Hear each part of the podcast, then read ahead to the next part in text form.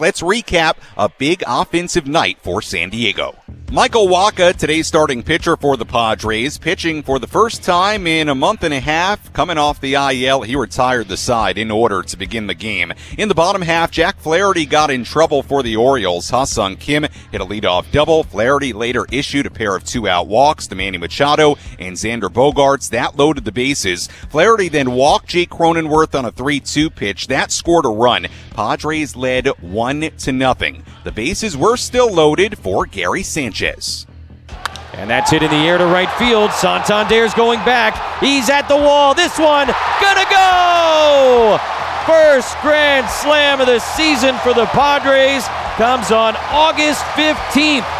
It comes off the bat of Gary Sanchez. And the Padres have a 5 0 lead in the first. It took a while here in 2023. I suppose worth the wait. Gary Sanchez, the grand slam gave the Padres, like Jesse said, a five to nothing lead. Padres then got more in the bottom half of the second. Fernando Tatis Jr. hit a one out double. Juan Soto walked. That set things up for Manny Machado. Runners will go on three and two. Here's the pitch to Machado. That's hit in the air down the left field line. Long run. Hays not going to get there. Now it bounces behind him. Tatis has scored. Soto's going to come in as well. Manny ends up at second base. Two more runs and a 7 0 Padre lead.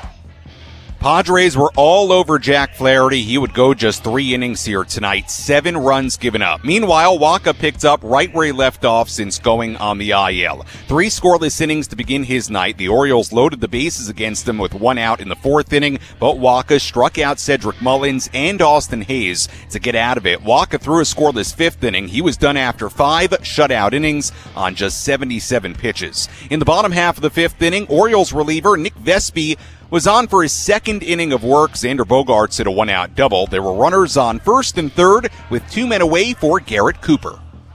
1 1 to Cooper, laced into left center field, a base hit. Bogaerts will come in to score.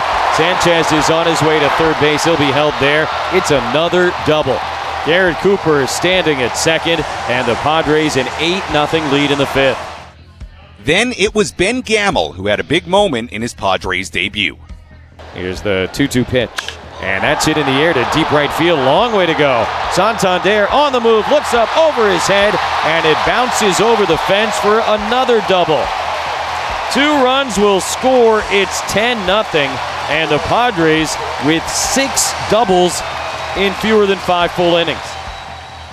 Padres all over Jack Flaherty, and then it was Vespi out of the bullpen that gave up three runs in two innings of work, and that would be plenty for the Padres here tonight. Steven Wilson did give up a run on three hits in the sixth inning. Scott Barlow, very, very good out of the Padres bullpen. Two scoreless innings in the seventh and the eighth, did give up one hit. And then Luis Garcia had his struggles in the ninth inning, but with a 10 1 lead, didn't matter all that much. He would give up a home run to Austin Hays, two runs total on four hits in one inning of work, but Garcia shuts the door on a 10-3 win for the Padres here tonight. And again, a big story. Michael Wacha in his return from the IL, five shutout innings, three hits. He struck out five, walked one, 77 pitches, and he picked up right where he left off uh, from early July. So very good to see. And the Padres have a big offensive night. That was also great to see in this one here at Petco Park.